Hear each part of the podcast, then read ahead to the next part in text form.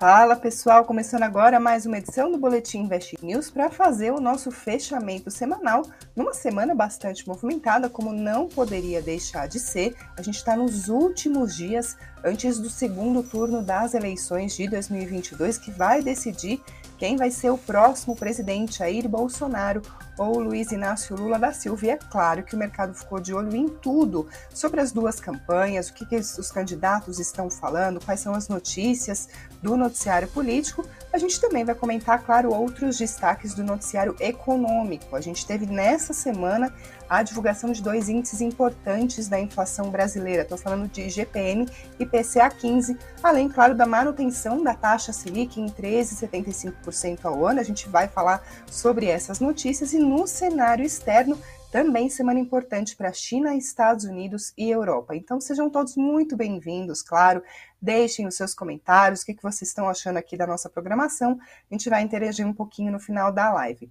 Vamos começar falando sobre o cenário político, que nessa semana começou bastante movimentado. Não tem como começar esse noticiário sem falar sobre o que aconteceu na segunda-feira, porque mexeu bastante com o mercado. A gente viu a Bolsa de Valores e o câmbio reagir fortemente ao que aconteceu, e eu estou falando do caso do ex-deputado Roberto Jefferson. O que aconteceu foi o seguinte: ele recebeu com tiros de fuzil e granadas policiais federais que estavam cumprindo mandado de prisão contra ele. Ele estava em prisão domiciliar, mas descumpriu uma série de medidas e acabou, portanto, alvo desse mandado. O que aconteceu é o seguinte: o Roberto Jefferson é apoiador de Jair Bolsonaro, e aí o mercado ficou de olho para saber se isso poderia respingar na campanha do atual presidente, que busca reeleição. Porque a gente entende, né? A gente consegue perceber na fala de diversos analistas, especialistas, investidores, participantes do mercado, que a campanha do Jair Bolsonaro aparentemente poderia beneficiar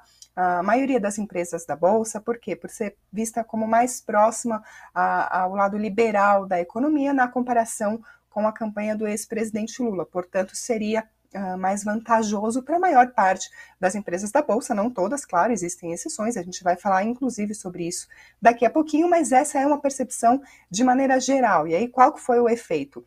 O receio dos investidores é que esse episódio envolvendo o Roberto Jefferson poderia reduzir, né, ou prejudicar a campanha de Jair Bolsonaro. Portanto, a gente viu a reação negativa na Bolsa de Valores. E aí, então, começamos a semana desse jeito e continuamos com o mercado acompanhando mais notícias sobre o cenário. E aí eu trago aqui um pequeno resumo sobre o que aconteceu tanto na campanha do Lula quanto do Bolsonaro, começando por um destaque da campanha do Bolsonaro, que foi a fala do ministro da Economia, Paulo Guedes. Ele disse na quinta-feira que a prioridade absoluta do governo é garantir o pagamento do Auxílio Brasil de R$ 600 reais em 2023. Por que ele disse isso?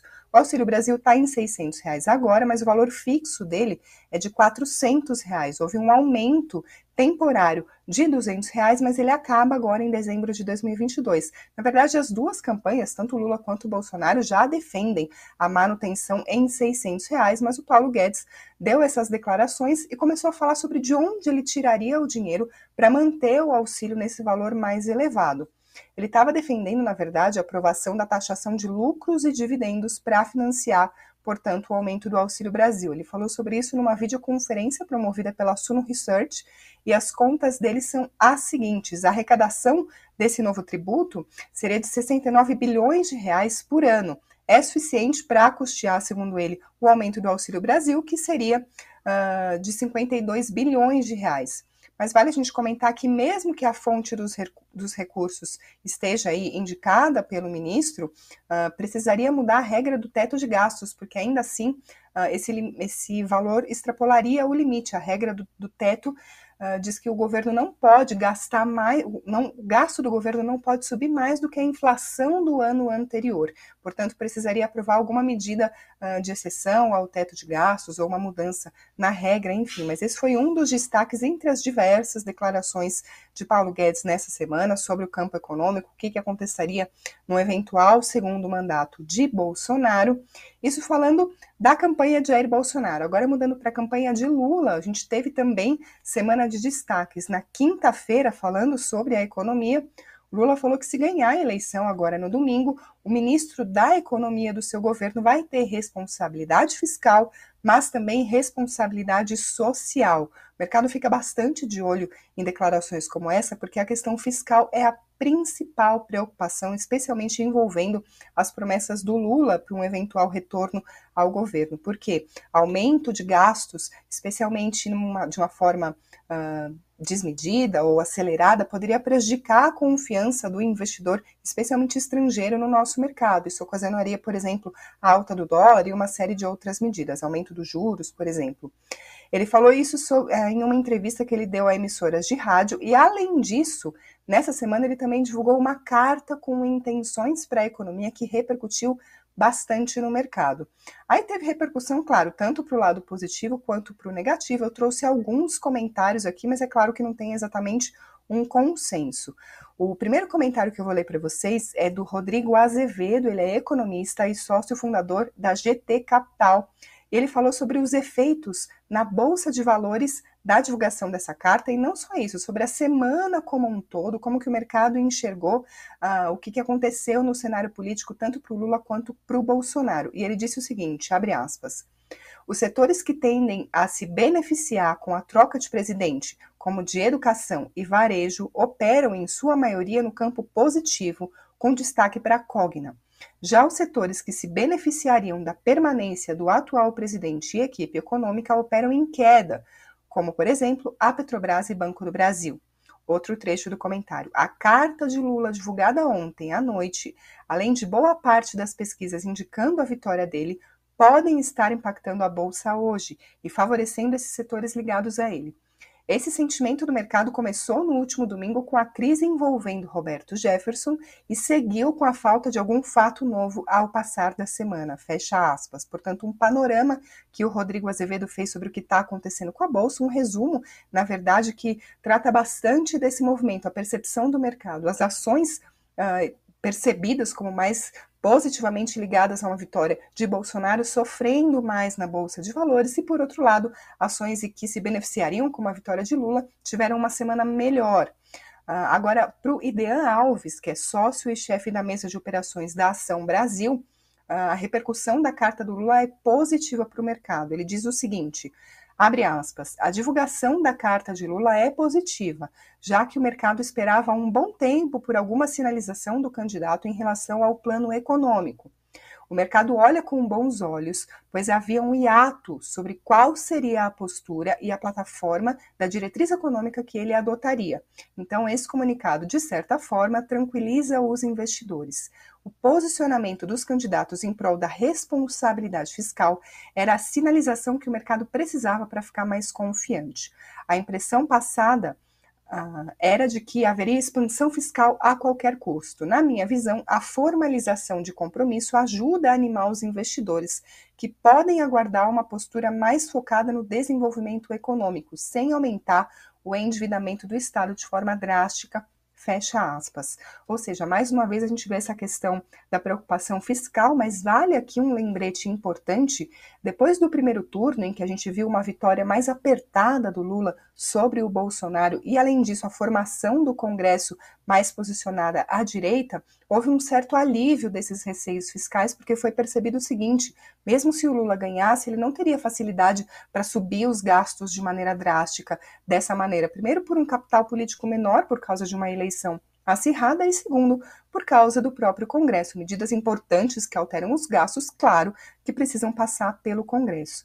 Agora, voltando aos comentários, nem toda a repercussão, nem todos os comentários foram positivos sobre a carta do Lula. O Jason Vieira, que é economista-chefe da Infinity Asset, já tem uma outra visão, um olhar mais negativo sobre a carta, que, segundo ele, não trouxe sinais claros. Olha só o que ele diz, abre aspas. Essa mensagem é de hoje. Ficou claro ontem como o mercado local está carente de um sinal sobre o futuro da economia, com a possibilidade, a ser confirmada ou não neste domingo, de um novo mandato do ex-presidente Lula. A simples menção de uma carta indicando responsabilidade fiscal agitou os ativos ao ponto do descolamento do exterior, mas esfriou tão rápido quanto esquentou, após a leitura de uma série de intenções desconexas e, pior, com sinais de agravamento da situação fiscal, com injeção de mais recursos através dos auxílios, fecha aspas. Ou seja, a julgar pela repercussão do mercado, o que a gente pode concluir? A mesma coisa que a gente pode concluir, inclusive, das pesquisas eleitorais. Nada, porque tem repercussão tanto para um lado quanto para o outro, e as pesquisas eleitorais continuam mostrando uma eleição bastante apertada. Nos últimos dias, as últimas pesquisas divulgadas até mostraram um pequeno movimento positivo do ex-presidente Lula e um pequeno movimento negativo do atual presidente Jair Bolsonaro, mas ainda muito perto, no limite das margens de erro dessas pesquisas, ou seja, um cenário bastante imprevisível, tanto para o mercado quanto para o próprio desenrolar, o desfecho dessa disputa. Aí, para colocar mais lenha nessa fogueira, nessa semana ainda teve uma discussão forte sobre um eventual terceiro turno. Eu vi de diversos analistas, casas, relatórios, comentários, morning calls, essa preocupação de um eventual terceiro turno e os efeitos para o mercado. O que é isso? O atual presidente Jair Bolsonaro tem dado sinais de que haveria contestação do resultado das urnas, dependendo, claro, do resultado que a gente vê no domingo. Ele tem feito acusações sobre urnas eletrônicas, possibilidades de fraude, e aí nessa semana tudo isso ganhou força, porque a campanha de Bolsonaro foi ao TSE, Tribunal Superior Eleitoral, para denunciar uma suposta irregularidade na exibição de inserções em rádios na Bahia e em Pernambuco. Isso estaria favorecendo a campanha de Lula, porque estariam sendo veiculadas com mais frequência as campanhas do Lula na comparação com o Bolsonaro. E aí a preocupação é o seguinte, então, dependendo do que acontecer, qual vai ser o resultado das urnas no domingo, se o presidente Jair Bolsonaro for derrotado, ele vai contestar, isso pode prolongar a incerteza, o mercado não vai saber se o resultado da urna está válido ou não, se vai ter contestação, se vai mudar, se não vai, se vai anular a eleição, essa é a preocupação, o tumulto que isso poderia causar no mercado financeiro. Eu trago aqui uma resposta do Citi sobre o que poderia acontecer, um relatório divulgado nessa sexta-feira, e os analistas do banco disseram que sim, tem riscos de contestação do resultado das eleições, mas, segundo eles, isso teria um efeito passageiro no mercado financeiro. Olha só o que diz o relatório, abre aspas. Embora acreditemos que a chance de eleições contestadas não seja tão baixa quanto gostaríamos, as consequências não serão duradouras e os tribunais eleitorais derrubarão uma possível acusação de Bolsonaro, provavelmente dentro de um mês, em nossa opinião. As instituições da nação estão preparadas para inviabilizar qualquer esforço de contestação feito por Bolsonaro, fecha aspas. Bom, portanto, esse é um pequeno panorama da semana aqui no cenário político. Claro que tem muito mais além disso, tentei trazer aqui os pontos principais, as análises do mercado, mas a gente no Invest News segue acompanhando, então convido vocês a continuarem acompanhando a nossa cobertura em investnews.com.br. A gente está concentrando todas as informações mais relevantes para o mercado financeiro em torno do cenário político. Agora, falando especificamente sobre as notícias de economia, essa semana teve dados importantes de inflação. Saiu o IGP-M de outubro e também o IPCA-15 de outubro. Começando pelo IGP-M, que saiu hoje, sexta-feira, o número é o seguinte, teve queda de 0,97% em outubro, puxada pela queda dos preços de combustíveis e leite. Em setembro tinha caído 0,95%, ou seja, continua, portanto, esse movimento de deflação. Agora, falando sobre as partes do IGPM. O IGPM ele tem o IPA, que é o Índice de Preços ao Produtor Amplo, que é, ou seja, a inflação na porta da fábrica, quanto que custa para o produtor fabricar as coisas que a gente compra. Isso é o que tem maior peso no IGPM, 60%. Aí 30% do peso é o IPC, que é o Índice de Preços ao Consumidor. Aí sim é a inflação que a gente sente quando vai no supermercado e olha ali os preços nas gôndolas. E uma parte menor é o Índice Nacional de Custo da Construção, que é quanto custa construir as coisas, né? A inflação da construção civil.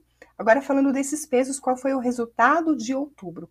A inflação no atacado para o produtor teve queda, ou seja, redução de custos, caiu 1,44%, uma aceleração depois de ter caído 1,27% em setembro.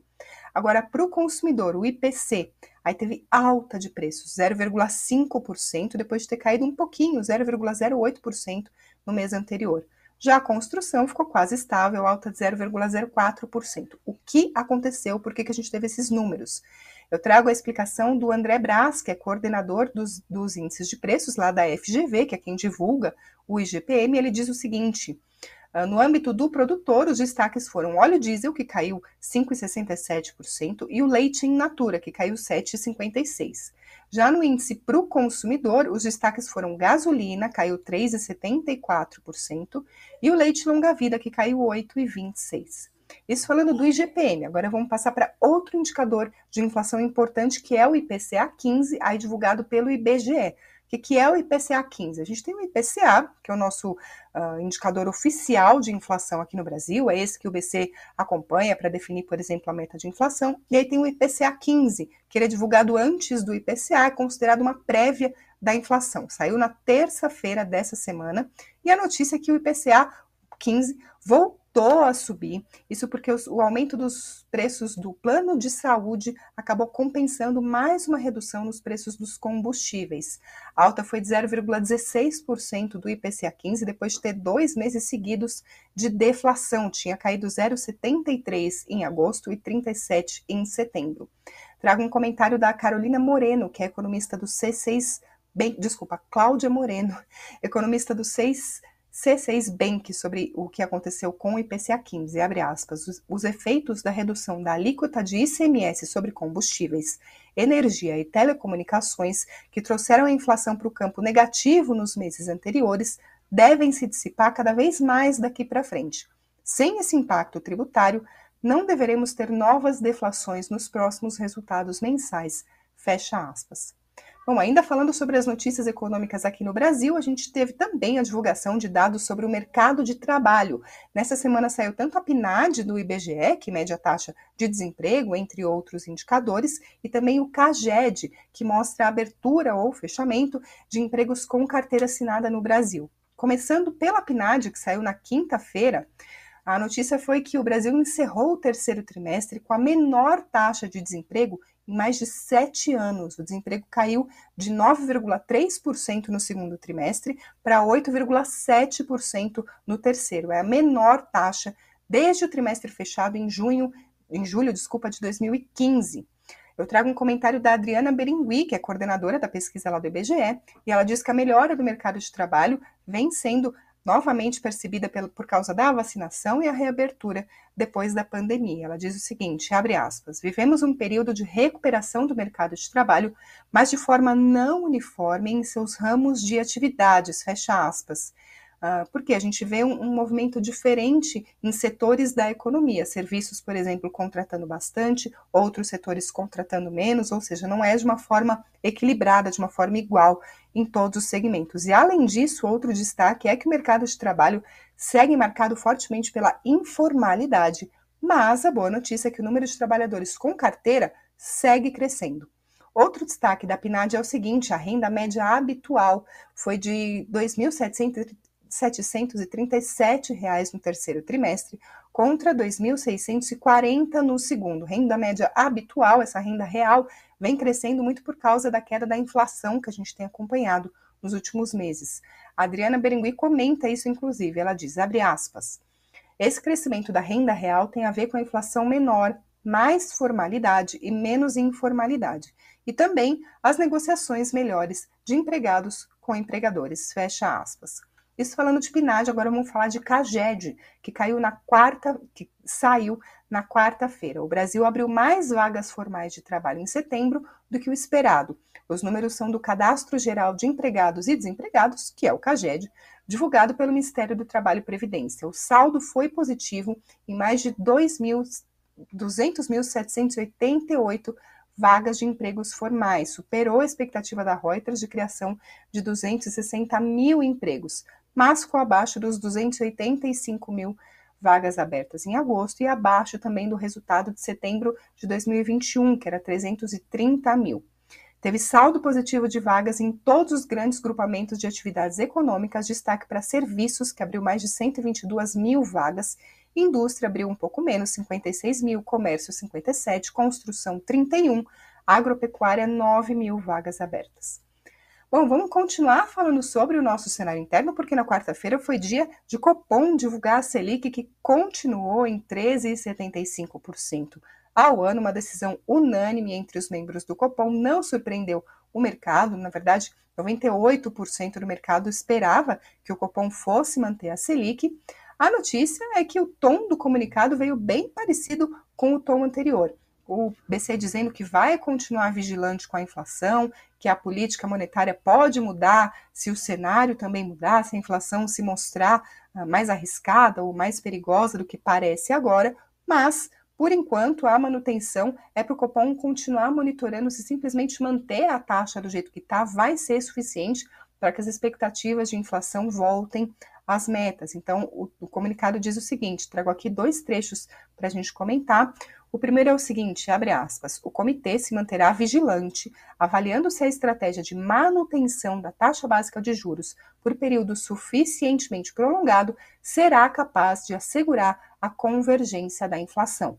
Outro trecho, o comitê reforça que irá preservar até que se consolide não apenas o processo de desinflação, como também a ancoragem das expectativas em torno de suas metas. O que significa isso? Não é só observar o que está acontecendo com a inflação, mas também o que está acontecendo com a expectativa de inflação do mercado, dos consumidores, para determinar o que vai fazer com a taxa de juros. Voltando para o comunicado. O comitê enfatiza que os passos futuros da política monetária poderão ser ajustados e não hesitará em retomar o ciclo de ajuste caso o processo de desinflação não transcorra como esperado, fecha aspas. Com esse resultado, então, o Brasil continua na primeira posição na lista de ranking de juros reais, um ranking com 167 países. O que significa isso? A gente pega a taxa de juro nominal, né, 13,75, a expectativa de inflação, desconta a inflação para ver quanto que é a nossa taxa de juros de verdade, está em pouco mais de 9% ao ano, portanto, entre 167 países, o Brasil é o que tem o maior juro real. Agora, vamos lá falar do nosso cenário externo, que também teve notícia importante, começando pelos Estados Unidos. Na quinta-feira, saiu a notícia de que o crescimento econômico dos Estados Unidos se recuperou mais do que o esperado no terceiro trimestre. O PIB aumentou uma taxa anualizada de 2,6%, segundo do comércio. Com isso, o país interrompeu uma sequência de duas quedas trimestrais consecutivas. Tem toda aquela discussão, teve dois trimestres de queda, então os Estados Unidos já estão em recessão, ou ainda não, lá o critério é diferente, tem outros parâmetros que eles acompanham, mas de qualquer forma, houve uma interrupção, portanto, dessas quedas consecutivas do PIB. A recessão nos Estados Unidos, ou uma possível recessão nos Estados Unidos, é uma preocupação do mercado financeiro, não é de hoje, isso porque o Federal Reserve, o Fed, o Banco Central de lá, tem subido bastante os juros para conter a inflação, só que enquanto você combate a inflação subindo os juros, você também, claro, esfria a atividade da economia, o que pode gerar recessão. Isso não é bom para o mercado, claro, por isso há preocupação. Agora, o resultado que a gente viu divulgado do PIB dos Estados Unidos foi puxado por uma queda contínua no déficit comercial nos Estados Unidos. Ele diminuiu acentuadamente, porque houve uma desaceleração da demanda que acabou impactando a importação, claro, que caiu. As exportações, por sua vez, aumentaram em grande parte no último trimestre, ou seja, a economia dos Estados Unidos sendo puxada, bastante puxada pelo comércio exterior. Já o crescimento dos gastos do consumidor, que é muito importante, responde por mais de 2/3 da economia americana, isso desacelerou, teve crescimento de 1,4%, no trimestre anterior tinha sido de 2%. Os gastos ao consumidor estão sendo, claro, impactados pelo aumento de juros, mas eles são sustentados por um mercado de trabalho forte por lá, ou apertado, como se costuma dizer, porque tem mais vagas de trabalho do que trabalhadores disponíveis para preencher. E aí qual que é o resultado? As empresas sobem o salário para atrair esse pessoal para trabalhar com salários mais altos, claro que o consumo sai ganhando, a gente vê, portanto, que apesar de uma desaceleração, ficou no positivo os gastos do consumidor. Nessa sexta-feira, o Departamento do Comércio divulgou outro dado falando sobre gastos do consumidor. Eles aumentaram mais do que o esperado em setembro, subiu 0,6%.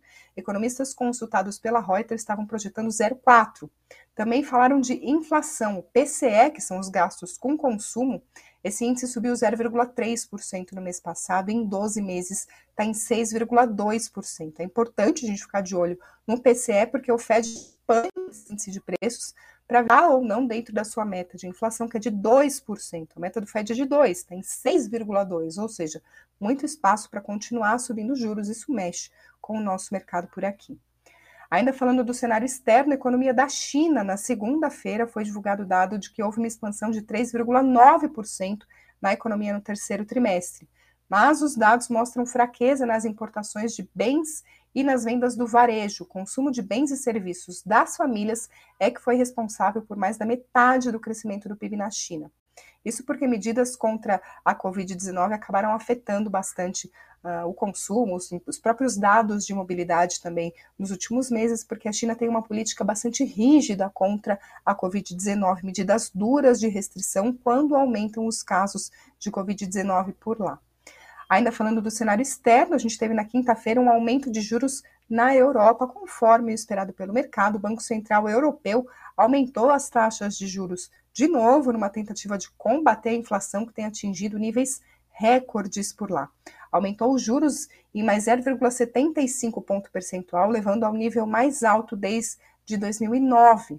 Aí depois teve uma entrevista da presidente do BCE, a Christine Lagarde, que falou que a economia da zona do euro, sim, enfrenta uma série de riscos negativos. A gente está acompanhando principalmente a guerra da Ucrânia, afetando bastante negativamente a economia da Europa, mas ainda assim a inflação, o combate à inflação é tratado como prioridade, ou seja, indicando que de fato os juros devem continuar subindo por lá. Nesse ambiente, então, nesse cenário, vamos para o fechamento do mercado. O dólar hoje caiu 0,15% a R$ 5,30, mas nessa semana acumulou uma alta de quase 3% sobre o real. O Bitcoin, por volta das 18h15, subia 0,94% aos 20.611 dólares. E o Ibovespa hoje caiu 0,09% aos 114.539 pontos, mas nessa semana caiu 4,49%. Vamos falar entre aquelas que compõem o Ibovespa no pregão de hoje. Quem liderou as perdas do dia foi CSN, caiu 5,74%. A Vale, que divulgou o balanço hoje, teve uma repercussão negativa, caiu 4,88%, Uzi Minas 4,17%. Na outra ponta, a Amélios liderou os ganhos do Ibovespa hoje, subiu 8,33%. Cogna 5,3%, a Amer 3 Americanas subiu 4,84%. Agora vamos falar do acumulado da semana, começando pelas perdas. BRF caiu mais de 17% nessa semana e em segundo e terceiro lugar tem Petrobras. Com ação ordinária caiu 13,91%, que é o Petro 3, Petro 4, 13,65%.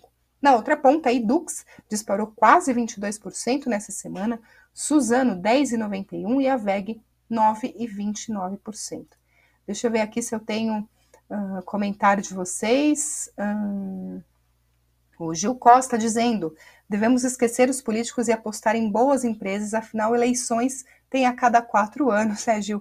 De fato, tem muito analista que fala isso. Se você acredita na empresa, acredita no modelo de negócio, a volatilidade está no jogo, não é exatamente imprevisível que vai acontecer uma eleição a cada 4 anos, mas é claro que sempre mexe com o mercado. A gente está vendo bastante sobe e desce na Bolsa nos últimos dias, e na segunda-feira não estamos esperando um dia tranquilo, a gente vai ver a reação do mercado a depender do que vai sair no resultado das urnas.